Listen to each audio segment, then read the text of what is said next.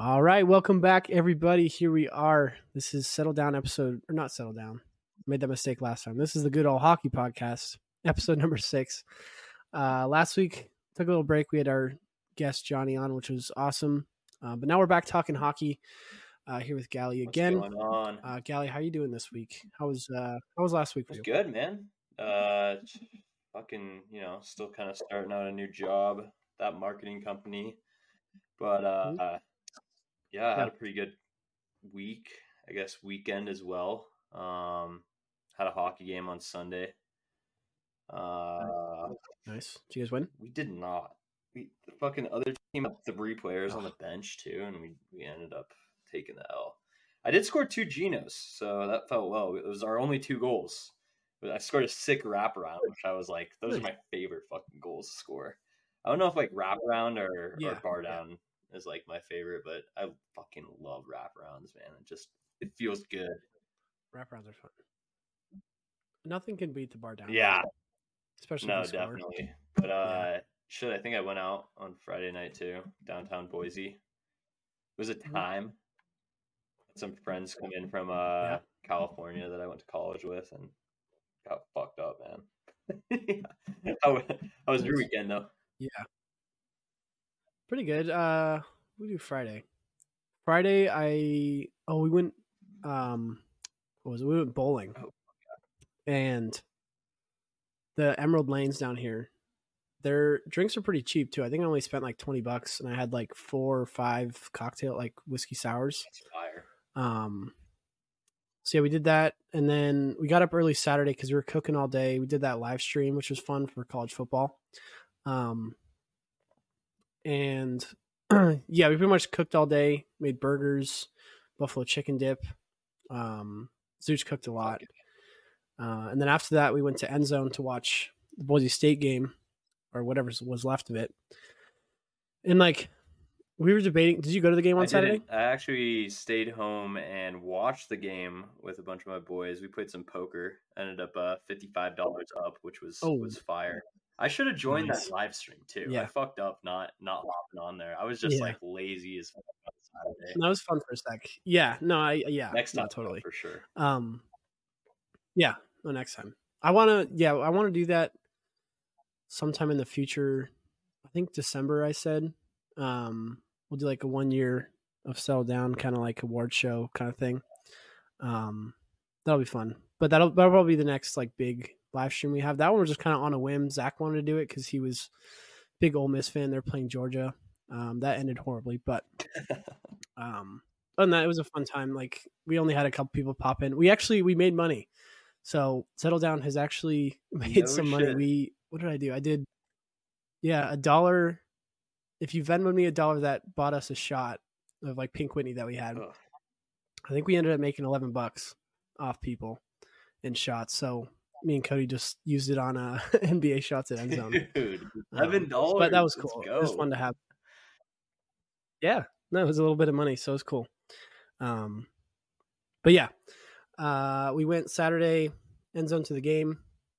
We didn't go to the game because it was too. It was going to be too cold, and I was like, yeah, no, I really don't want to sit out there and pay thirty bucks to watch them whoop their ass. New Mexico. Um, yeah, it, it wasn't really that entertaining of a game to go to. Um, but yeah, we had we had a good time. Then we went downtown after that. Um, had some fun. So it's a good weekend Speaking overall, of though. non-hockey Um, related, fucking Avalos got fired this week. Yeah, that was huge. Crazy, They uh, dude. so Ryan Yaya, our friend, he Jordan Dalmas, our kicker, um, he talked to him and pretty much had said that the biggest problem. We'll make this short just because it's not hockey related. Anyone listening to Boise State banter, I'm sure you don't want to listen to this, but you're going to hear it anyways. Um, basically, what he said was that Dalmas had said he's our kicker that like there was a lot of just stuff that Avalos would do that there was just a lot of like preparation. They were pretty much like not fresh for game time, and now they're changing that approach and gonna go more towards just being fresh and ready for the game, opposed to like working their ass off during the week to try to correct things versus just being fresh for the game. So we'll see how that change does for them. But onto that, uh, we've had a good, a lot of firings, not just Andy Avalos, but we had some other stuff this weekend. We had, uh, well, there was a lot of college football firings, and then also the big one, uh, Oilers fired Jay Woodcroft, former Sharks assistant coach. But I thought that was a long time. I thought after they lost to the Sharks, I thought he was going to get fired the next day. Um, like, all right, you, you lose to I the was Sharks, you're convinced. fucking out of here. Yeah, yeah, and yeah, I mean they. I watched most of that game against the Oilers, and I was like actually shocked. Being a Sharks fan, I was like, wow, the Sharks actually look good, and I think part of it was maybe a bit of bad timing for the Oilers, just because I think Sharks GM Mike Grier had gone into the locker room and pretty much said like, hey, if you guys aren't going to play, you're going to figure out real quick where you're going to be on this team if you guys don't start showing up for these games, which I think worked out for them well. Obviously, they went on a two game winning streak and then lost again. But I think for the Oilers, um, a big thing I saw in that was what is it? Their new coach. Who's their new coach? Do you know his name? I want to off the top of say he's one of their assistants. Off the top of my head, I don't know. I want to say it was one of their assistant coaches. Because I think Knock block, knock, knock block. from what I saw, name. yeah, what I saw was that he was McDavid's old coach for the Erie Otters, and they brought Did him see in. that.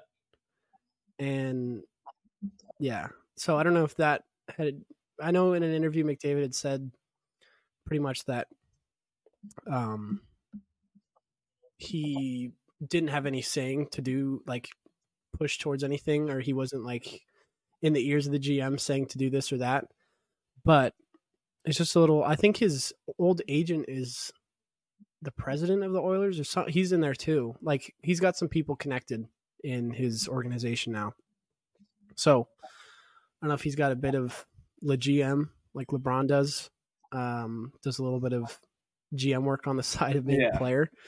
Um, but we'll see for that. I mean, Yeah, I mean, I don't with, really know. With that, I think you know it was it was interesting to me because I was like, you know, McDavid and I know a lot of players on the Oilers came out and said it was nothing to do with Woodcroft. Is it Woodcraft or Woodcroft? I think it's Woodcroft. Yeah. Woodcroft. Yeah, and Yeah. It was it was interesting to me to see that just because I was like, it seems like you know that would be kind of like a McDavid or you know one of their superstars to request that, um, especially fucking like Yeah. 11, 12 games into the season. Usually coaches don't get fired that quickly, but um, I think there's just such high Yeah. expectations for this team, especially after how far they went into the playoffs and really didn't change Oh, yeah. too much of their team. And now they're worst team in, you know, and second worst team in the NHL. Um, so I, I feel like that's must have just been came from the top that they needed some sort of shakeup. And if they continue this, man, like I don't know what the fuck the Oilers are gonna do. I mean, I've seen a lot of like mock trades for McDavid or Draisaitl or Nugent Hopkins. If anyone, I think they'd they'd probably trade Nugent Hopkins or maybe one of their defensemen. But oh my gosh, dude, the fucking Oilers are sucking ass. But the Flames aren't that that far behind them either.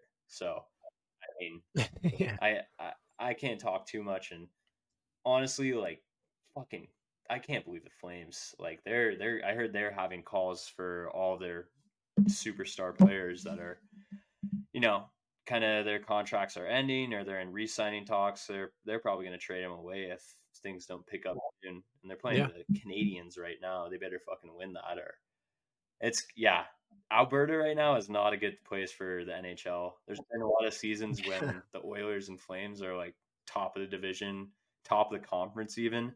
But yeah, right now they're in the Mhm. dumpsters.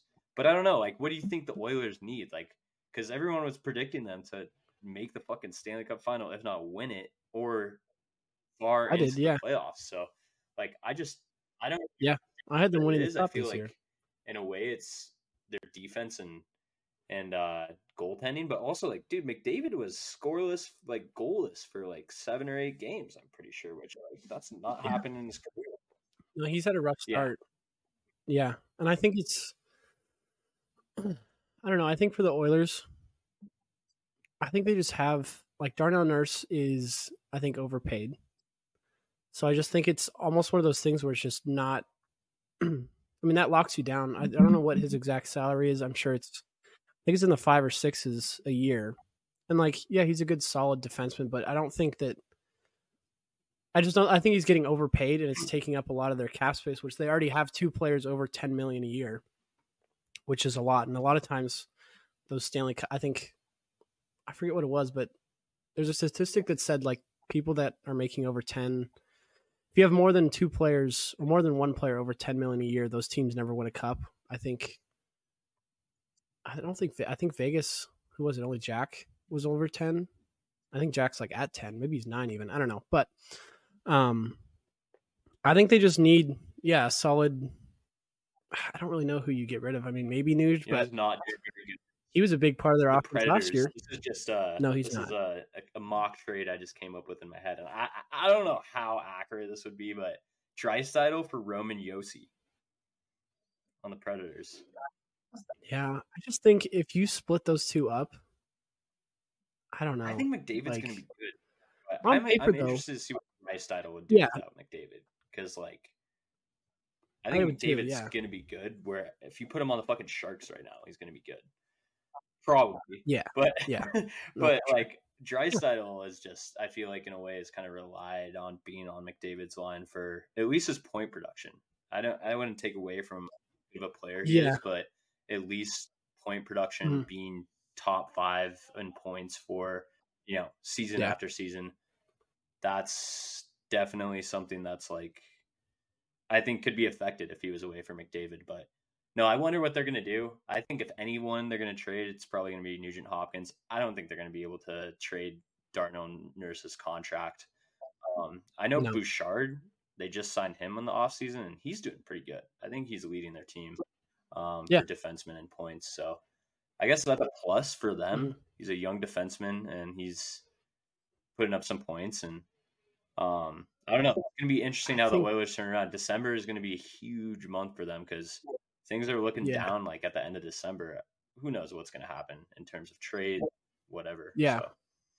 So, Yeah, I think when it comes to hockey, like a lot of times after that, the new year starts. I think that's when hockey really starts. I mean, right now, I don't think it's a huge deal that they're not doing good. I mean, obviously they got to make some changes before January starts. But I mean, I think a big thing for them, it's always been, is their goaltending. I mean, they just sent down um, Campbell to the to their Yeah. AHL team. And did you see that goal he let in? It was like a super like he's struggling in the AHL. So it's just like I don't know. I think they just have always had this goaltender issue, and they've gotten away with it last year with just their Mhm. offense. And now we're seeing their offense not produce, and it's struggling Yeah. for them. Um, so I think, yeah, I just I don't know. It's tough to like give away one of those, especially dry uh, Draisaitl. Like he is such a great player, and I think both him and McDavid. The reason they were so high in points last year is because they were playing Yeah. Uh, I don't think McDavid would have got 160 points last year if it wasn't for Draisaitl. Um, now I still think Draisaitl would is a great player. He's definitely in the top five, uh, if not top ten, if you want to argue that. But he's still a great player that they have. I just don't know if you can give that away. yeah. like no, and it's it's like a two-headed better be getting like, something. You know, like Crosby and, and Malkin Yeah. or Messier and Gretzky. It's like, Yeah. you know, if you give away one of those players, you better get something good in return. So, I mean, I think it would Yeah. have to be something they on the defensive front, whether that's a goalie or defenseman that's proven one, but also just like elite. Elite is Draisaitl. Um, Yeah. you can't really develop anyone at this point. You got to get yeah, someone that's 100%. they should have they should have gotten I mean I don't know how they would have afford it but if they could have gotten Karlsson from the Sharks I don't know. I I'm not GM so I don't know insane, dude. but Karlsson went to the yeah that would have been um all three of them playing yeah that would have been crazy. But um yeah I think as far as the Oilers if they can figure out their goaltending we'll see. It's a long season we still got another month and a half till I would be like all right they need to do something. I mean I don't think McDavid's going to hit his 160 points like he did last year at this rate. Um, I don't even know if he's going to hit hundred Um, points at this rate. I mean, which would be that would be kind of crazy that'd in a way from dropping off from over 130 points Yeah. for two consecutive seasons and then dropping off to under 100 points. But who knows? Maybe it's just not the year for the Canucks. That that happens from time to time, but um, it's crazy. Everyone was saying, you know, this in, in terms of predictions, uh, and then you know this is how they're starting Yeah. out at least. But hey, there is a lot of puck to go. We still got like 65 Mhm. games at least for, for once you make playoffs, everything's different. It doesn't matter, even if you squeak into the wild card. Obviously, we saw with Florida. Um, as long as you can get in the playoffs, that's all you can hope for, and just from there grind out. Um, but enough about the Oilers. We'll go on to the Canucks. Um, we have here next. They are Yeah. firing holy right now. shit. What's the record? Eleven. I just saw it. It was like 11-3. Uh, 11 3 and one. highest goal Um, differential in the league too, which I think that says a lot about their team. One, their defense and their goaltending. Demko is playing on his fucking head. Um, I Yeah. I want to say he's in top five for um save percentage and goals against average. So that's like a key piece. But then, dude, their captain Quinn Hughes, he is turning it up a notch. He's definitely like the Yeah. the the leading, you know, I'd say the leading favorite for the Norris Trophy, and um, you know, three out of the top five scorers in the league are coming from the Canucks. JT Miller's having an insane year, which I didn't really see that that coming. He's in the top five. Um, No. but you know, their offense is firing. Um, Brock Boeser is also fucking going off too. Um, but Quinn Hughes, you know, Mhm. he's really putting the team on his back, and having 23 Yeah. points um, in 14, 15 games and leading plus minus for the league. That's uh, it's a pretty big statement. Um, and I know before the season he was Yeah. saying like, you know, they drafted us for a reason.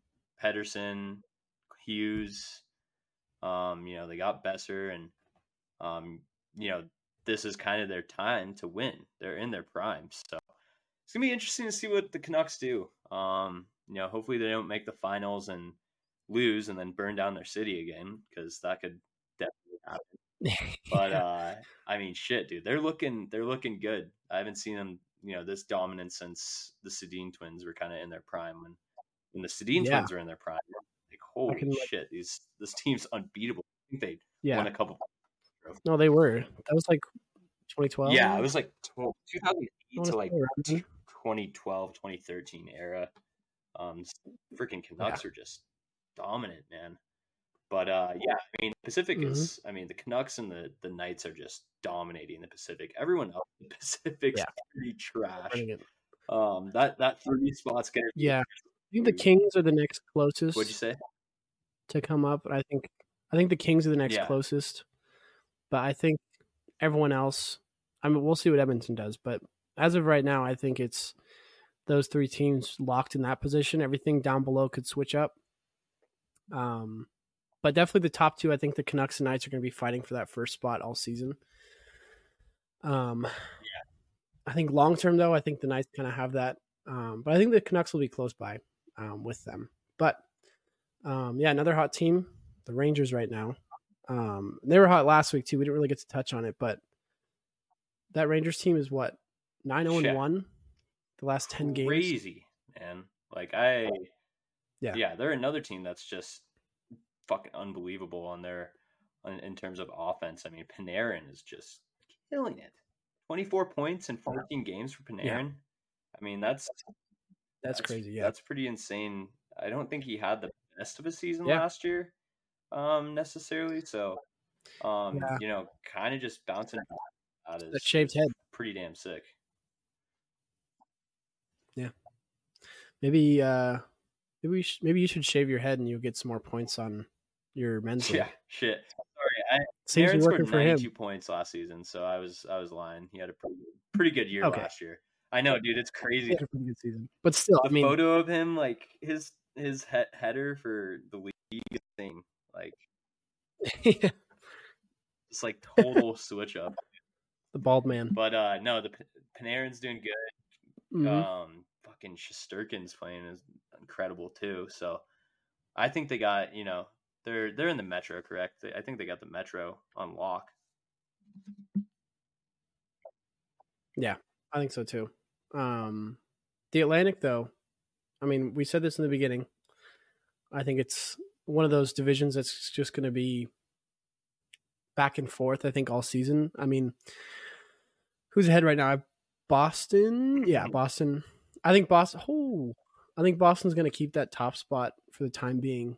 But Panthers just jumped up. I didn't I realize know. that they're at Panthers came out of now. nowhere. Panthers did not have a Um, good start to the season. I want to say they were at the bottom, No, they didn't. and now they're just killing it. Seven, two, one in their Yeah, last they were. Um, yeah, Yeah. dude, the Bruins. I think the Bruins are probably going to take the division again, but you know, in between second place for that division and seventh is four points, so it is very tight. And those are those are good teams. I mean, the, I think the only surprise out of the, these Yeah. teams is the Canadiens. Like the Canadiens are still weirdly in the mix at the beginning of the Yeah. season. In the Um, mix. who knows if it's just kind of like luck, but we'll we'll see how that plays out. I don't I don't really see them making too much noise. And holy shit, dude, when Lightning get Yeah. Back, that could be a whole nother animal in that division slash conference and league. Like, I'm- sure Yeah. a lot of people in the Atlantic are not very happy about uh, Vasilevskiy coming back, but um, I want to say that's Yeah. going to be soon because I think he's out practicing with them now. So. Yeah, I want to say from when we were doing the fantasy stuff, I want to say he's supposed to be back December or January. Um, it's probably looking more mid December maybe now if he's practicing with them. Yeah. But yeah, I mean, man, that that Atlantic, even the Senators, I mean, they're not too far off behind the Panthers. They're what is that, Yeah, seven points? 100%. So if they get four wins in a row, the Panther Panthers lose four, they could switch Yeah. spots. Literally. Oh, and yeah, the Panthers are on a Um, four-game win streak right now. I mean, I think another thing is Swayman for for the Bruins, which that kind of went over my head. I know Ullmark was like the big goaltender for the Bruins last year. Yeah. Swayman this year, I mean, he's early Vezina favorite. Now I mean, he's out. leading the whole league in goal, goals against Yeah. and save percentage. Um, and the Bruins have the lowest goals against in the whole league. Um, so I mean, Bruins defense is fucking locked down right now. Um, s- Yeah. I mean, They are, they're goaltending good. and their defense scores is crazy. And yeah, I think they just they just have I think it's just I don't know what it is about them. Like they've been so good for don't even know since what? When was the first cup they won more recently? Like 2008 or no, 2011. Red Wings. Uh, are you saying the Bruins? 2011. Yeah, the Bruins like first win like in the last like 10 20 years. So I mean they've been good for the last 12 years. They've had little hiccups, but I mean what? They've got two or three cups in the last 15 years. Um so yeah, I think I mean Boston's just one of those teams that just they've done well. I think their GM's awesome.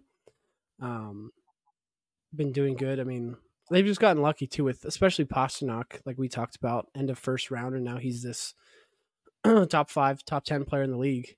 Um, they're just they're doing everything. Yeah, right, I mean the Bruins. Bruins only won Um, in 2011 too. I don't think they've won. I think I don't even know if they've made it a cup final. they haven't. No, they've just been they've been dominant. Though. I mean, they've been dominant in the regular season, and then when it comes to the playoffs, it's usually a team that bounces them second round or conference finals. But no, that 2011 team was crazy. That was back when Tim Thomas was their goalie.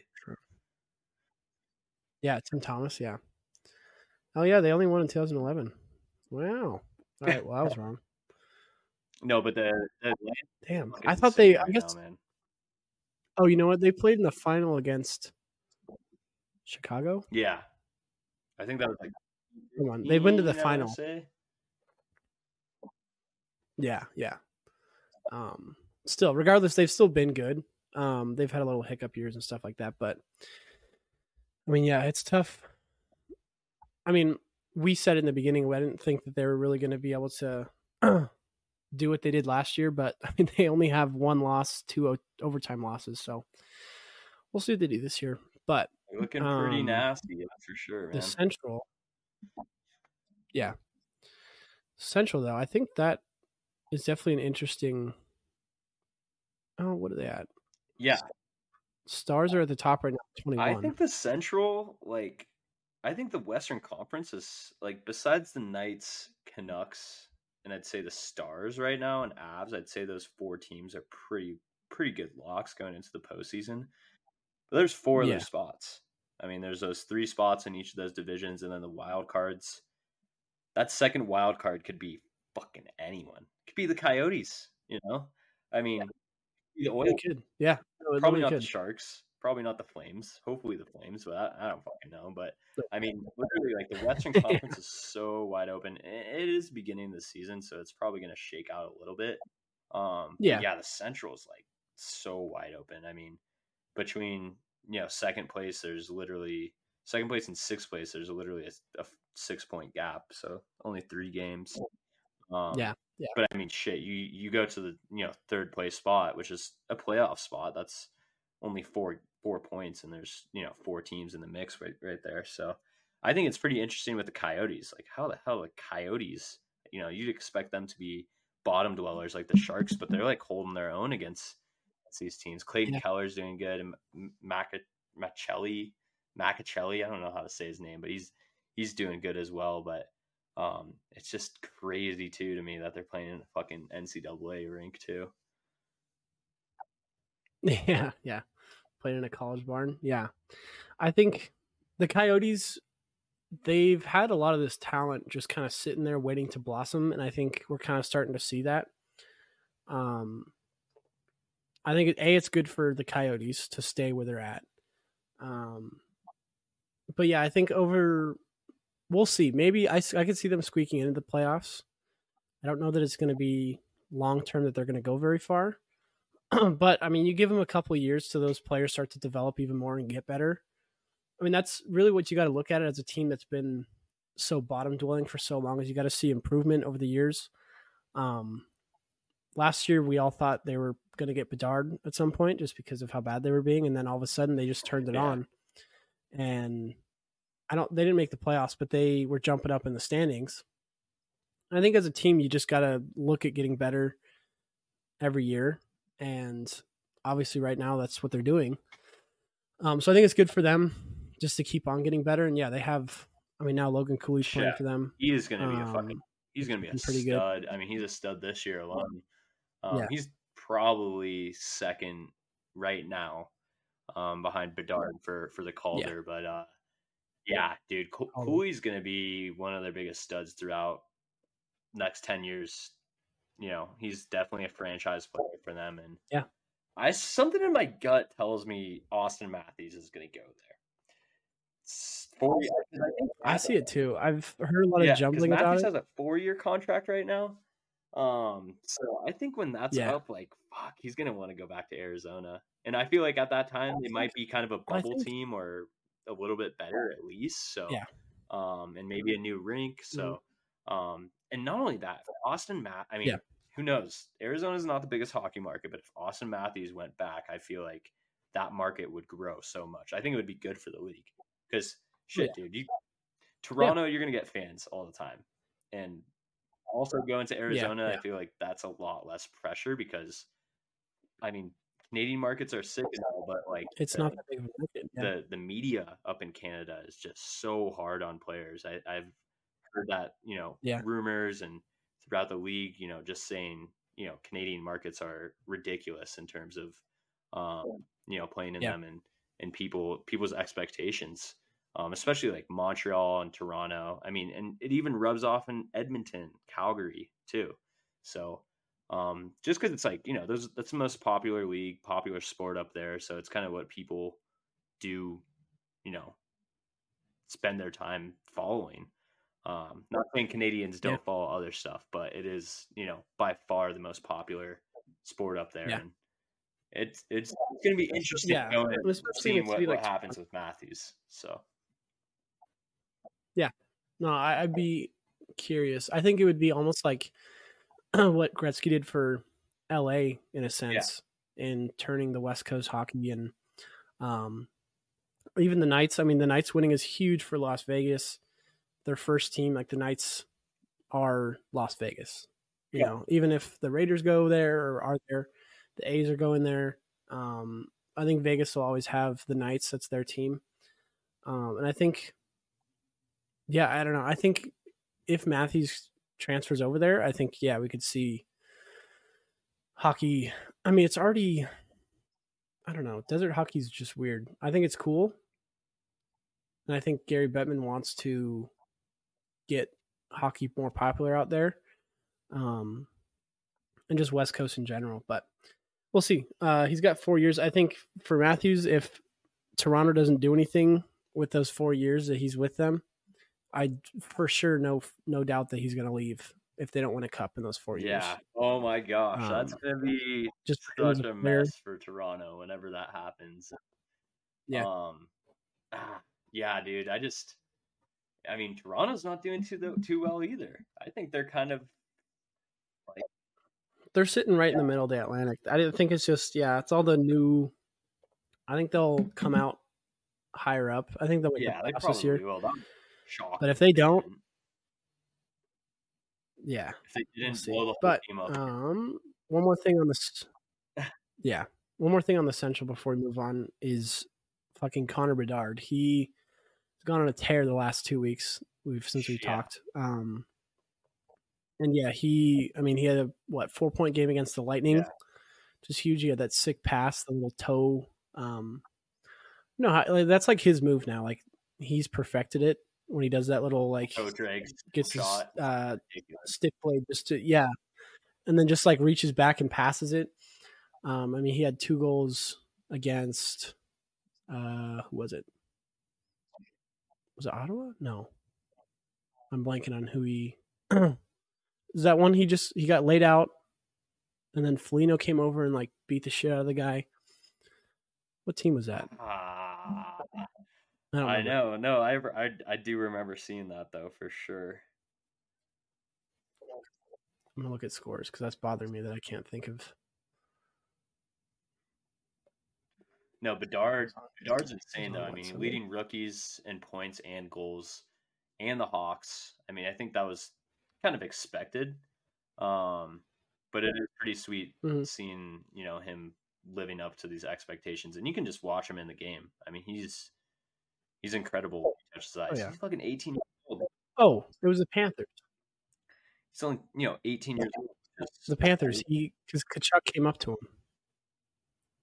Did Yeah, you see that when uh, he got hit from behind, and then Foligno came in and beat the shit out of the guy, and then Tkachuk came up to him and started like pushing Bedard around, picking on the 18 year old.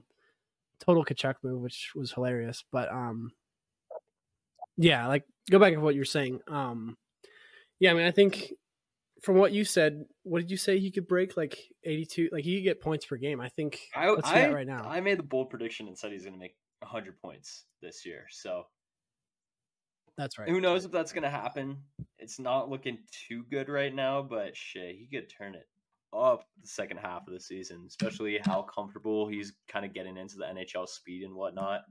Um, I mean, shit, dude. If, He could hit 82. He's at 13 Yeah, points right now. and I, I think, like, dude, if you can do that 14, 15 games in, um, you know, he could be yeah. a really, really good player 42 games in, or, you know, towards the end of the season.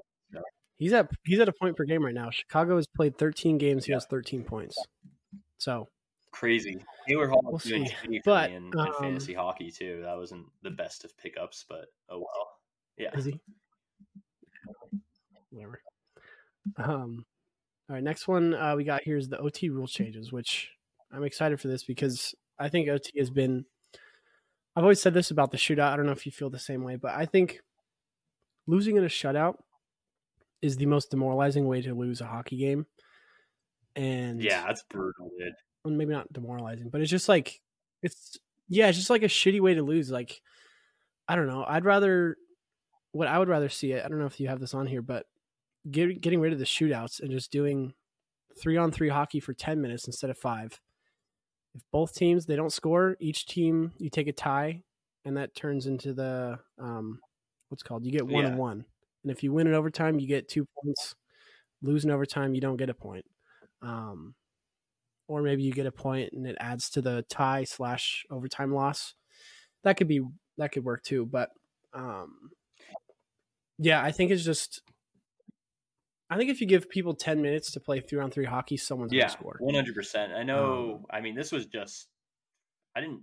I I've kind of heard you know back and forth about this throughout past years. I'd say, um, just because some of the minor leagues have tried different rules and it ends up working out really well. Um, but I know like today, this was when I first Yeah. saw this headline, and I was like, "Damn, they're probably going to change these OT rules." Um, and I I know it was the biggest point that they were talking about was like there's too much possession. It's too much of a possession game for five minutes.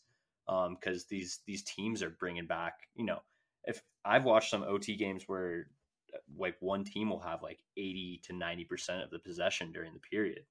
Um, so like that really just like Yeah. changes the OT structure in a way. Also, like shit, you could have some players out there for two or three minutes and totally worn down.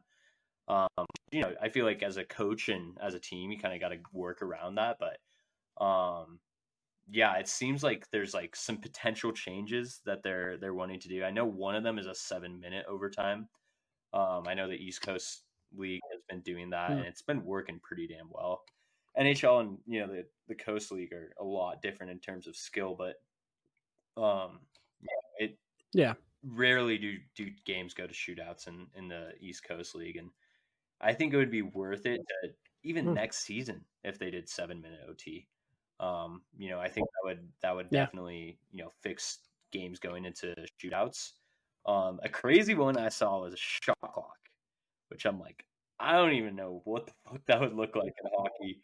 If it would be like, you know, you cross the zone and it's like 15 seconds or something like that. But that that could be cool too in the in the same way. Um, Yeah, I think. Yeah, I'm trying to think on that. Um, because you also, yeah, you mentioned bringing the puck past the red line. You can't bring it Yeah. back. That'd be. I think it would shake things up. I just think it's tough because like a lot of three on three hockey is like setting up, getting a good entry, passing the puck around. You got to reset if you need to, Mhm. kind of thing. Um, I think the shot clock could be interesting if it was even to ma- match basketball, 24 seconds. I think that gives teams enough time to kind of move the puck around. And what do you think? Like, if a team gets a shot on net, does that start back yeah, to I think if they got a shot on net, that would be okay. And then I'd say if they don't get a shot on net, it's a it's an offensive zone face off for, the- for the other team. Whistle. Or shit, Yeah. dude, fucking, a fucking penalty would be insane too. But that might be a little drastic. But, um, yeah. I know Yeah, I don't think the- that'll be. that was another thing was like you know you can't bring it past the red line or the blue line once you enter the offensive zone um like you said you know eliminating the Hmm. shootout too that was like another option that um i saw well it would Yeah. i i would hate ties personally i think it would be sweet if they just kept going with Yeah. another second ot third ot Yeah. um and the most interesting one i saw was similar to like college football where each team gets alternate Yeah. power plays, four v three too. Like a four on three, yeah, that would be so Yeah. cool. I would love to at least see that like in a tournament setting first, but like that could be really entertaining because like one, it's Yeah. more goals, and shit, dude, think if you had like two teams that were just firing. Um, you know, it'd just be back and forth OTs. It'd be really fun to watch. I think. I think that would be honestly really cool if they say they did. Okay, so say that game ends end of third period three three. You go into this overtime thing, and you do just that. You don't have ten minutes, like because I think also it's like you don't want the games to be super long because I, mean, I think a lot of times games do end in shootout, um, and obviously you don't want games to be super long, tiring players out. And I think three on three hockey for continuous time would just wear out a lot of these players. But if you did an alternating four on three power play and say what would be cool is like say Sharks playing the Oilers and the Oilers score first on the first power play they get. The Sharks get an oppor- another opportunity for two minutes. They don't score, game's over. But if they score, they just keep going back and forth. Um, I think it'd be interesting, but I think at a point you just have to end at a tie if it keeps going back and forth. Just because, I mean, football, you think you play once a week, and they do this back and forth stuff, they can get away with that, or these games ending at midnight. But I think a lot of times, I mean, we'd have if it just did continuous. I think we'd have games that will go on for hours Yeah. because they're just too too tired and also just like they're just gassed. Um, so I don't know. I think the tie would suck, but I think we're gonna have to barter with the owners, and they want those games to be not as tiring. Um, so we'll see. Hey, we're gonna but, throw it. Gonna yeah, I think something the needs to be listeners out done. there. We're gonna put a poll up about this. Yeah, Um, we'll throw we're gonna see. We're gonna see what you guys. it should. Yeah, let's do that. We'll do. Yeah, which one out of what? Honestly, we'll give we'll give a couple options, and you guys got to pick which one you want to see the most. Um, it's only gonna be one thing, so it'll be either seven minute overtime, keep everything the same.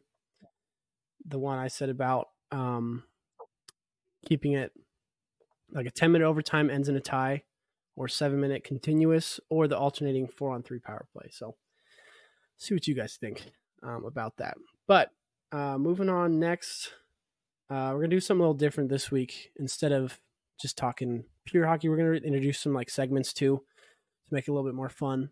Um, obviously, we're not any professionals to say what or what these teams should or shouldn't be doing. Um, we'll give our opinions, but um, obviously, we're not any professionals or anything like that. But what we have next is like we're still working on the title, but what we have right now is way back Wednesday. Since we're filming this Tuesday, it'll be out tomorrow, Wednesday. Um, we're gonna go back and kind of look just at like past events that have happened in the NHL. Little, almost like a little history lesson, just so you guys. I don't know. It's always fun. I love listening to these things. Just kind of like stuff. Even, mean, for us, we're only what 23, 24 stuff that we were never even around for, I think is always cool and important to learn about too, especially for the sport of Yeah. hockey and how long it's been. And I don't know, there's always something that you never know about. Yeah, Um, 100%. so, Galli, you can go first yeah. with yours. I think you know it's a hundred six year old league.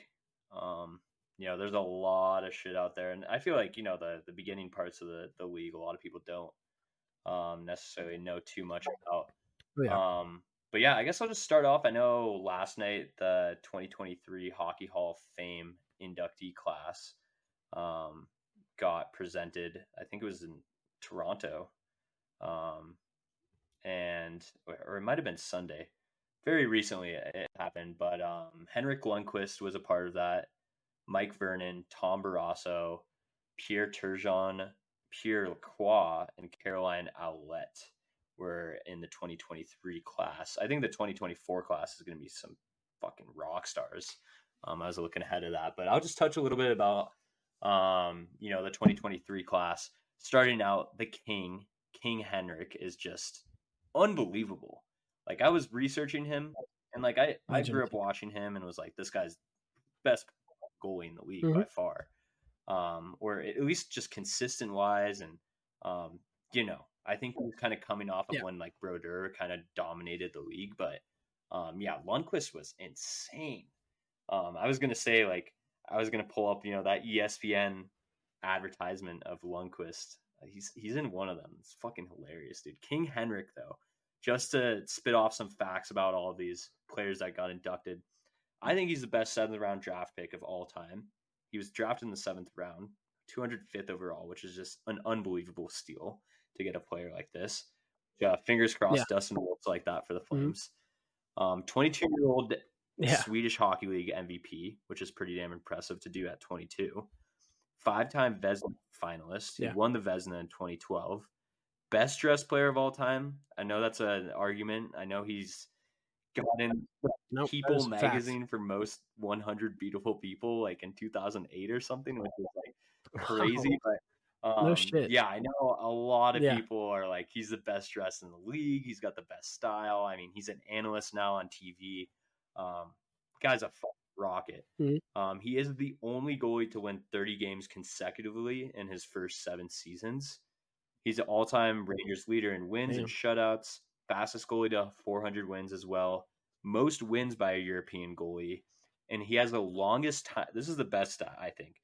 Longest time without a goal in all of Olympic history. 172 minutes and 34 seconds, which that chalks up to like almost three games straight. Pretty sure, which is like fucking insane. Um, and then Yeah. a funny one that I found, I didn't even know this. He was a guitarist in a Swedish rock band called Box Play. So Henrik Lundqvist, fucking legend. He's No way. um, you know, one of the best goalies Yeah. to play in the league. Um, you know, definitely well deserved. Um, there's three goalies that were inducted. Obviously, I have the most facts on King Henrik because he's the most recent, and also he's just you know he's he's that guy. He's him. Um, when it comes to when it comes to Yeah, goalies, but uh, I know Mike Vernon was another person that got inducted in this class. He was a goalie in the 80s and 90s.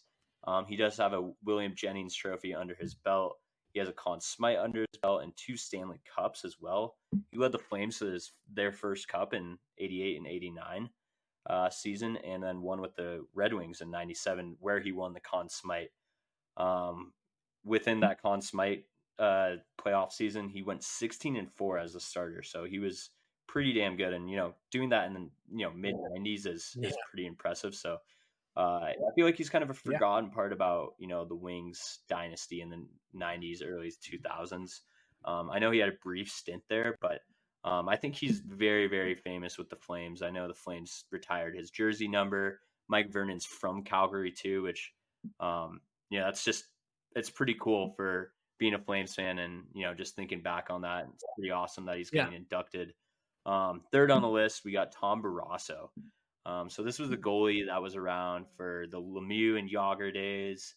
Um, you know, he had two cups with Mm. the um, Penguins, the 91 and 92 championship. Um, he's the leading goalie for points and assists all time, which I think is very like crazy to me. And it's probably because Lemieux. Lemieux is scoring so many coast to coast goals. Jagr is probably scoring so many coast to coast goals. He probably just set it behind the net. Um, so Yeah. that's that's a pretty cool stat line. Um, he was the Vezina winner in '83 and '84, as well as the Calder winner that year. So he was Rookie of the Year and Goalie of the Year, which I think that's like that's mind blowing. I don't even I don't Wow. if that will That's impressive. happen again. Um, 84, 85, he won Yeah. to William Jennings. William Jennings is uh, lowest goals against average for anyone that doesn't know.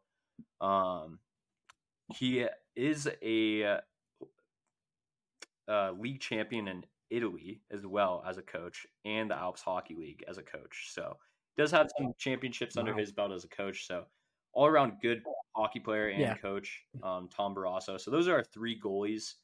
Um, going to our first player skater on the list, um, Pierre Turgeon, thirteen hundred twenty-seven points in uh, one thousand two hundred ninety-four games. So over a point per, per game. Wow. 19 season NHL vet, Mhm. was a first overall pick in 1987. Um, and what I remember him as, because you know I wasn't you know really growing up watching him, but what I remember him as is like for getting hit while celebrating. There's like this one famous clip. If you want to Yeah. pull it up, um, I know we talked about it before, but uh, Yeah. yeah, dude, that is crazy. It was by Dale Hunter. He got a 21 game suspension He's right this. there. Um, but yeah, I think Turgeon got like hurt, seriously hurt from this, and um, yeah, 21 game suspension for this. So yeah, it's definitely a huge cheap Dude, shot. that though. is Like, insane. I, I cannot believe Oh, a player God. do that. It's just so like I get frustrated like getting frustrated at losing, but to take it out on a player like that who's celebrating a I mean a big goal like that. Oh, that's such yeah, a dirty hit too. Up high, throws into the boards too. Oh my god. Yeah, no, it's it's not good. But yeah, Pierre Turgeon, um, very very good player in the '90s. I know he recorded 100 points and plus twice, two to three times. His best season was 132 points in 92 93 and won the Lady Byng that year, um, which is pretty damn impressive. Mhm. He was French Canadian as well, five time All Star. Um, and he has a fucking racehorse named after him, um, which I think is really crazy. And he, the racehorse, won several uh, races, horse races in France before getting Really? retired. So I think that's pretty badass. And um, I know in 1987 there was a World Junior famous punch up in Piestany. Uh, he was the only player to not leave the bench for that, which he got a lot of criticism for that. So that's kind of a little bit about Pierre Turgeon. We got three more on the list. A um, little less about these these uh, people, but Ken Hitchcock, he is a coach on the list, fourth winningest coach in NHL history. Uh, he has two WHL titles with Kelowna when he was starting out as a coach, uh, and then a Stanley Cup with Dallas. But I know you know he recently was with the Blues. He's been all around the league. Um, still though, being the fourth winningest coach in NHL history is pretty impressive. Um, going to our fifth, yeah, I think we're third, fourth, fifth, sixth, person, Pierre Lacroix. He was the Nordiques and Avalanche GM um, when they won two cups in the '90s. He was a you know big part of the reason why they got um, Ray Bourque and Patrick Roy over there to Colorado, which those were huge parts their their teams in those cups. Um, and he did unfortunately die of COVID recently in 2020. So um, yeah, rest in hmm. peace to Pierre Lacroix. Um, and then very last but not least on our list, we have Caroline Ouellette, and she is a Canadian um, ice hockey player. Um, she's a four-time Olympic hmm. gold medalist, which is fucking insane. Six-time world wow. championship gold, yeah. six-time world championship silver medalist, four-time Clarkson Cup winner. She's one of the only three women to be in the triple gold club for women. That's Clarkson Cup, Olympic gold, and World Championship gold. I didn't really know what the Clarkson Cup was before um, researching, but it's kind of like the equivalent of the Stanley Cup for um, women's hockey. I think you know they could probably work on making that a little bit more promoted and known. College hockey points too for the NCAA. 30 points in 20 Olympic Games, and she does have the Order of Canada. So those are all seven people that got, are getting inducted into the Hockey Hall of Fame for this year. So pretty damn impressive uh, for for this mm-hmm. class. But like I said, I'm so excited for next year's. There's a lot, a lot of good players on that. Uh, um, you know that are going to be eligible for next year, and um, yeah, that's that's kind of what I got for this uh, way back Wednesday, though. Nice. Yeah, some hockey Hall of Fame member. That's cool. Um, what was I going to say about that? Um, I forget. But yeah, uh, I think the Hockey Hall of Fame is cool to me. I I don't know. I've heard like conflicting things. I think it's pretty hard to get into. I mean, clearly we're seeing some people from back in the 80s now getting into it. Obviously, Henrik, I think, being a pretty much first ballot um, Hall of Fame person. I think anyone else in the most recent time is going to be like that. Probably Patrice Bergeron, uh, Sidney Crosby for sure. Same with Ovechkin when they eventually retire. Yeah. But um, yeah, I think it's definitely. Have you been to the Hockey no, Hall of Fame? I haven't. I want to go so bad though. Toronto. Yeah, I've never been. Toronto, yeah, I went. I've, um, I really want to check it out. It just seems like an awesome place. I mean, all the Hall of Fames, I feel like, are kind of a special place in in all sports. Yeah, no, they are. I know yeah. football and hockey are like the most, and baseball too are some of the most famous ones.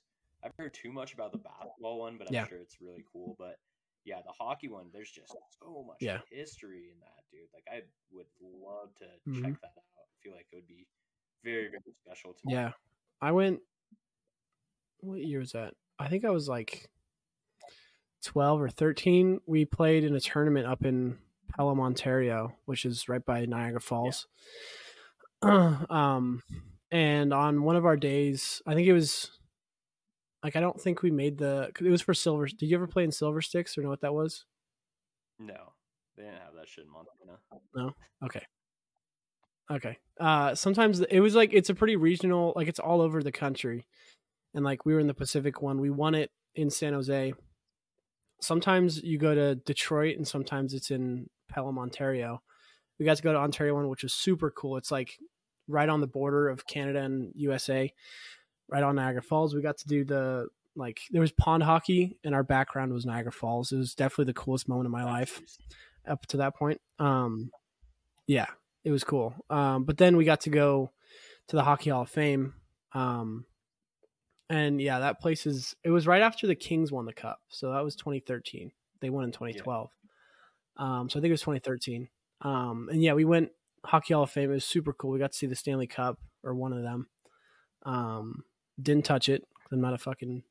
A lot of my teammates touched it, and they're uh, Sharks fans, so that's probably why we're doing so bad. But yeah, um, don't, don't touch it. Yeah, yeah, never touch the cup. If you get the opportunity to, it's just bad luck. It's not even just for hockey. It's just I'm superstitious, so like especially with the Stanley Cup, it's just something so sacred. Like, unless you win it and you're on a team that have won it, or like you're in the organization, don't touch that cup because you're gonna have bad luck.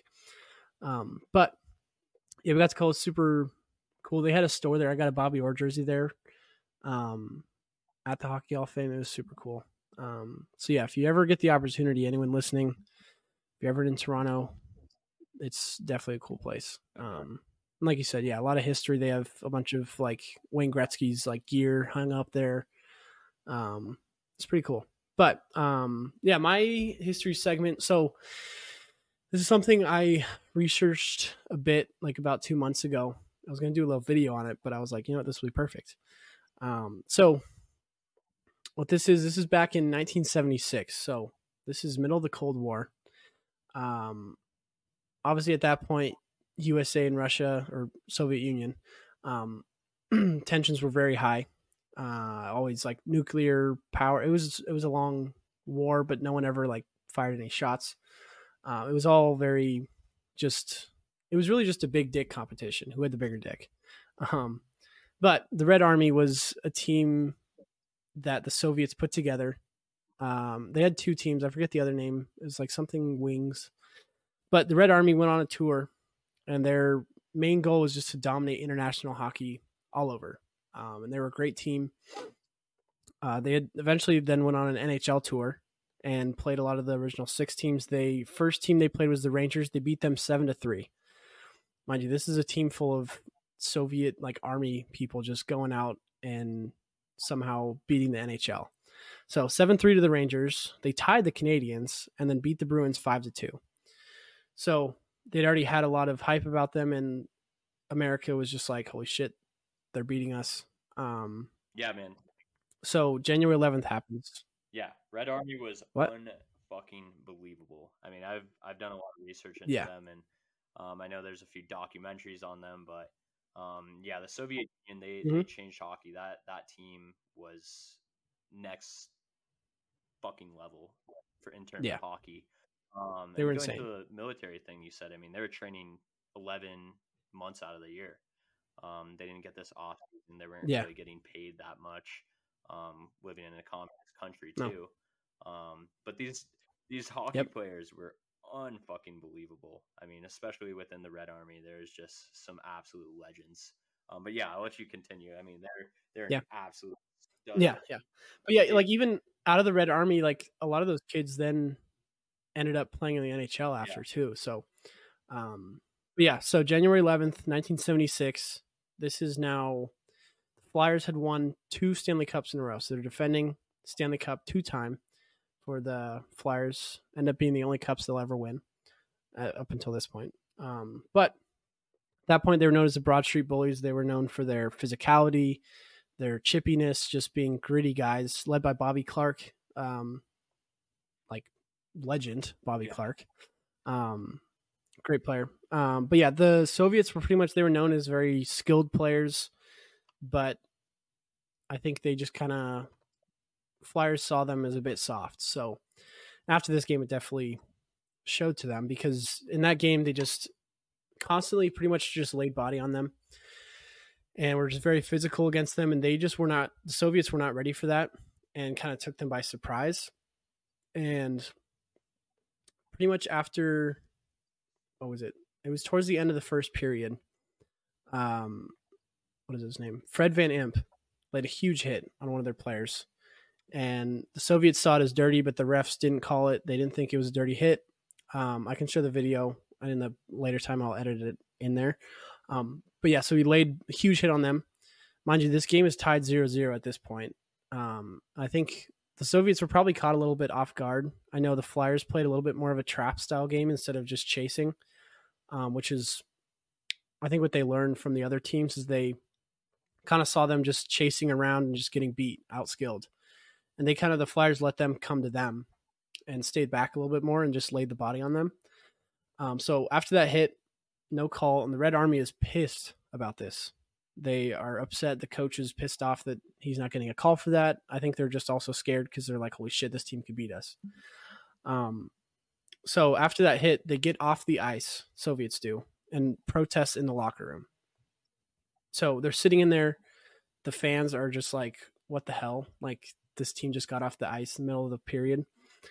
So the Flames or Flames, the Flyers chairman Ed Snider, comes goes down to the locker room and talks to the president of the Soviet Hockey Federation, and he basically threatens them to not pay them their money that they uh, were going to get for traveling out to the states, which was around like two hundred thousand dollars. That pretty much covered all the travel for the team, everything like that. Capitalism won again, and the Russians then or the Soviets decided to come out and they're like, "All right, we need our money. We're going to come out and play the rest of this game." I think I think it was 17 seconds into once they came back on the ice, the Flyers scored, and then they scored again five minutes later. So they scored two goals in five minutes immediately, 2 0. Um, but yeah, the Flyers kept up the physicality, kept hitting them. Soviets just didn't know what to do. The game ended up being 4 1 Flyers, a victory for America. But the shots were 49 to 13 in favor of the Flyers. So their goalie, uh, I forget his name, Tretiak, I think it is. Yeah. He's like an was an amazing goaltender. Um, and honestly, if he wasn't playing, they probably would have gotten blown out more. But yeah, forty nine to thirteen um, in shots, and then four years later, a team of young Americans, amateur hockey players, went on and beat a Soviet team in the 1980 Olympics, and we all know that story and how that went. But I thought it was cool because it's something I never really knew about. Um, and I've always like kind of idolized the Broad Street Bullies, just like their whole, um, I don't know, their whole demeanor and just how they played hockey. Um, just kind of took a different approach to what a lot of teams were doing and just focused on physicality and clearly worked for them against the Yeah. Soviets. So, but yeah, 100%, that's mine. And I think Um, uh, you know, I mean, within the Soviet Union hockey program, um, you know, they won so many Olympic medals, world championships. Um, this was something that was very unheard of because um, I know the Canada Cup that Yeah. had been played in 1972. I think they played another one in like 76 and 77 too. That was Canada, all of Mm. Canadian, you know, the Canadian hockey team, and there was NHL players because at the time Olympic Games they weren't allowing amateur or they weren't allowing professional players. Um, but the Soviets didn't pay their players that much, so they were still considered amateur players. Um, even though, like you know, Yeah. legends, like you said, Tretiak, um, Mikhailov, Varlamov. Those are some names that I remember. Um, but or Fetisov, Fetisov's another one. Krutov, the center for them. Um, like they had a fucking such a powerhouse of a team, and it was a lot of the like part of their was their training, um, and their coach. You know, their Yeah. coach is very famous, Victor Tikhonov. Um, I think he just was so hard on these players, and I know like I've watched some documentaries on it, but yeah, the Canada Cup happened, and I think they ended up tying versus Canada. So for an NHL team to just go in and um, you know beat the Red Army team is Yeah. unbelievable. I mean that's that's like Yeah. unheard of. One, but To like, beat them- also like said, I mean the Yeah, four to one too. brought a new style of play to the NHL. Um, Yeah. and I just think that's like really cool. And you know, 70s, 80s, 90s, even early 2000s is like you know there would be certain teams that spark, um, you know, certain certain style of play and just change the game. It's it's pretty Yeah. incredible. Um, but yeah, I mean, we'll save the Canada Cup for another time and probably Miracle another time. Yeah. And, um, there's there's so much hockey history to talk about, so I I really am excited about the um Yeah. segment coming up. But uh, Yeah, I like this one. I think it is. It's just a bit different. It's kind of look back, let you guys as listeners kind of learn something, hear a story. Um, try to be as accurate as we can. Um, but yeah, we'll uh, we'll keep doing that. I like that a lot. Um, and yeah, there's, I mean, millions of things we can talk about and different things. So be forever. But coming up next, we do have the global series coming up in what is it, Stockholm, Sweden? So it's in Stockholm, Sweden, in Avicii Arena, Arena, which I think is sick. They named it after Avicii. That's cool. Um, Yeah. games coming up Thursday, Friday, Saturday, and Sunday. Um, looks like the Wings, Senators, Leafs, and Wild are going to be playing over there. And within all those teams, there's a lot of Ooh. Swedish players Little Daytime. um, Yeah. and European players. So um, I've heard these games are fucking. I would absolutely love to see an NHL game. overseas, I think that would just be something Yeah. very special, and I think especially for those fans over there, they really like it. I think it's it's cool, like the NFL and NHL do this sort of thing um, with regular season games too, because it's like meaningful um, versus like preseason games. I know there's a lot of, I mean, even the NHL. I mean, the NHL played in fucking Australia in the preseason, which would be that'd be sick if we had an Yeah. Australian regular season game. But uh, yeah, we're just gonna do a little bit of a pick 'em um, for these four games. Since there's only four games, we unfortunately don't have betting odds because some of these games are on Friday, Saturday, and Sunday. Uh, I don't even think we have betting odds for the Thursday games, but I would assume that these players and these teams are probably on their way over to Sweden, if not already there in Sweden right now. Um, never been to Sweden. I'd love to go there. Been to Copenhagen, which was pretty similar, but uh, everyone that I've met that's Swedish is is really cool, and they fuck with hockey. Some absolute studs of hockey players coming out of there. So, Oh yeah. um, for this first one though, we Mhm. got the Wings versus Senators. I'm gonna have to say the Wings take this one. Yeah, me too. Uh, Friday, I think the Senators slow start for them, but I think yeah, I think Red Wings going to take that. Friday we got Leafs versus Wings, and keep in mind the Wings do have a back to back. I can see the Leafs taking this one just because it's a back to back. I think the Senators versus Wings is going to be a pretty hard game. Um, I think both those teams yeah, know each other. They're both young. Um, so I Yeah. do see the Leafs coming out on top on this one. What are your thoughts? Yeah, I agree with that. I think a back to back game is going to be tough for them. Um, I don't know what their season series is at right now, but honestly, yeah, I think I think having that back to back and you're in another country on different time zone. Obviously, I, they're probably giving them enough time to adjust all that, but still, it's you still can't prepare for that drastic of a time change as much as you want. I think it'll still have an effect on them. Um, so yeah, I think the Leafs win. Um, and then that Saturday one, Wild and Senators. So it's only three teams going, yeah. So it's the Wild, Senators, and Leafs. Four. Uh, Wild Wings, Senators, and Leafs. Wild Wings. Oh yeah, four. Leafs. Duh. Um, but yeah, that's Yeah, the Saturday- W's. Saturday game. I'm gonna say. I think the one's tough. Senators. Yeah, that's gonna be a tough I'm gonna go I'm gonna go with the Yeah. Senators. I mean, I think it's kind of a toss up of a game. I am too. Yeah. But um, and then Sunday we got Leafs versus Wild. And what I like about all these games is they're early. We got Thursday and Friday's games are Yeah. at noon for Mountain Standard Time. Noon our, our time. Yeah, and then Yeah. n- Saturday is 9 a.m. Mountain Standard Time, and then Sunday's 6 a.m. I'm not waking up at 6 a.m. Six a.m. I probably won't be even. watching Yeah, I'm not going to catch that. I'm definitely gonna be watching the noon ones. Um, those be a good time. But yeah, Yeah, yeah. For the Sunday one, I'm gonna go with the Wild, and this is kind of a wild take, but yeah, I'm gonna go with the Wild. Pick. Yeah. It's hockey. Honestly, the Leafs haven't really given me a choice to pick them. So, I mean, they haven't been playing bad, but I think it's. I'm trying to think. You know, what? I'm going to split you on this one. I'm going to go Okay. Leafs. I think they win that All game. right. But uh, yeah, I'm really stoked for these these games. I love when the NHL does this sort of thing. Um, I think it would be Yeah. I feel like with the NHL, it's it's pretty hard for them to probably do in the middle of the season to just get adjusted to a new time zone. Yeah. I feel like with NFL, it's a little bit different. I mean, not saying the NFL isn't less work or anything; it's probably more work, to be honest. Um, but Yeah. Feel But they, they can at least have a whole week to prepare. yeah, one hundred percent. At least players in terms of like time change and stuff, because that shit's real, man. Yeah, they can get out there Monday or Tuesday Yeah. and then play on Sunday. Yeah. Yeah, I mean I think it'll be definitely tough. I don't I don't imagine them playing anytime soon those teams. They're probably on their way now. If not today, then it's tomorrow. Yeah, Um see if any of those teams play today. I don't think they do. yeah. I'm- would guess There's no way they're playing on Wednesday. back to Yeah, so they probably gave them enough time. Yeah. Yeah, for sure. What's interesting to me is they're Cool. giving uh, Um, they're giving the uh, Leafs a day off, and the Sens. It looks like versus the Wings and Wild In Stockholm? back to backs. The Wings and Wild Yeah, they play back to back. backs, but the Wi- Leafs and Senators aren't. So that's gonna be it's gonna be interesting.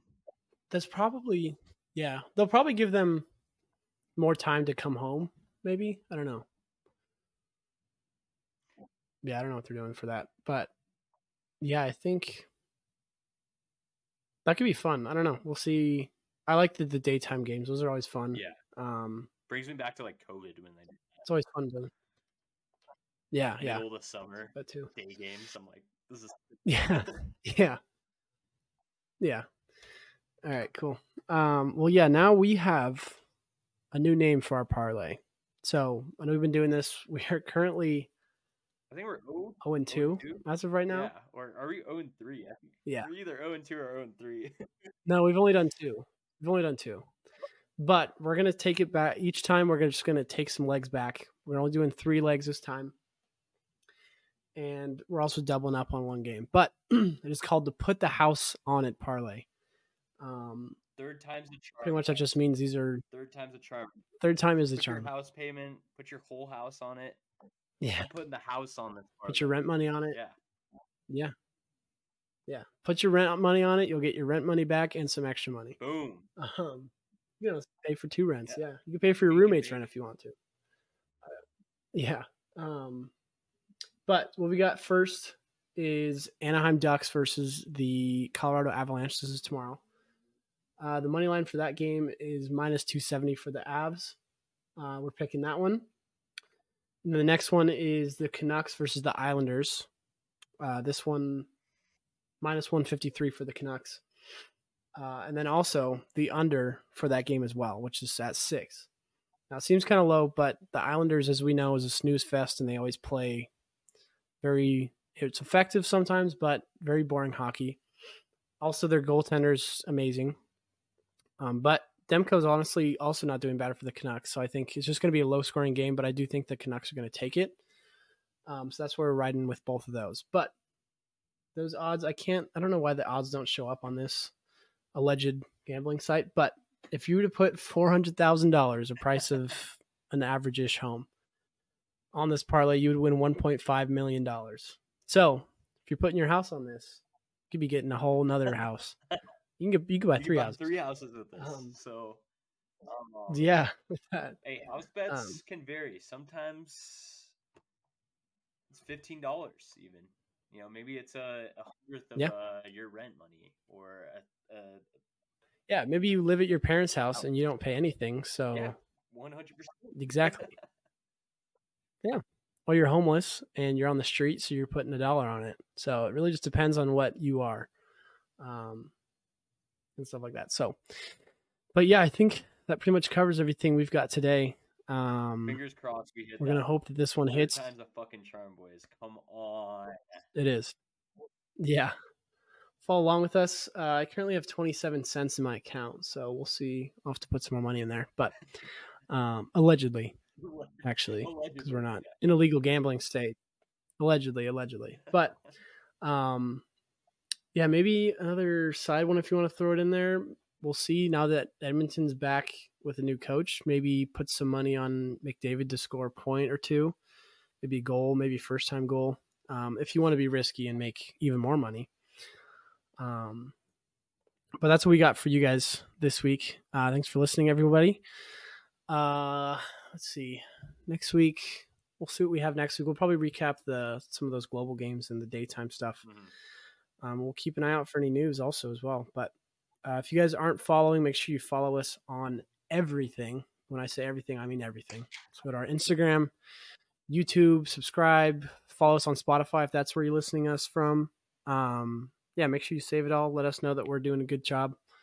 Um, yeah, leave a comment if you enjoyed the video as well and everything like that. Hey, but vote on that. Poll. other than that, guys- throw a poll up for the overtime Yes, options. What you would the like poll to as well. see. Um, and whatever one wins, I don't know what the fuck I'm gonna do. I'll do something though. yeah, we'll talk about it next episode. Whatever one wins, we'll talk about it and maybe make. Ooh, I could think of some things. We'll see. But yeah, just vote on that poll. That's on our Instagram, so you got to be following us. So at Settle Down Pod, I believe. Um, but other than that, guys, uh, you guys have a great rest of your week. Whoever's listening, and watch some hockey. That's all I got to say. How's yeah? Peace out.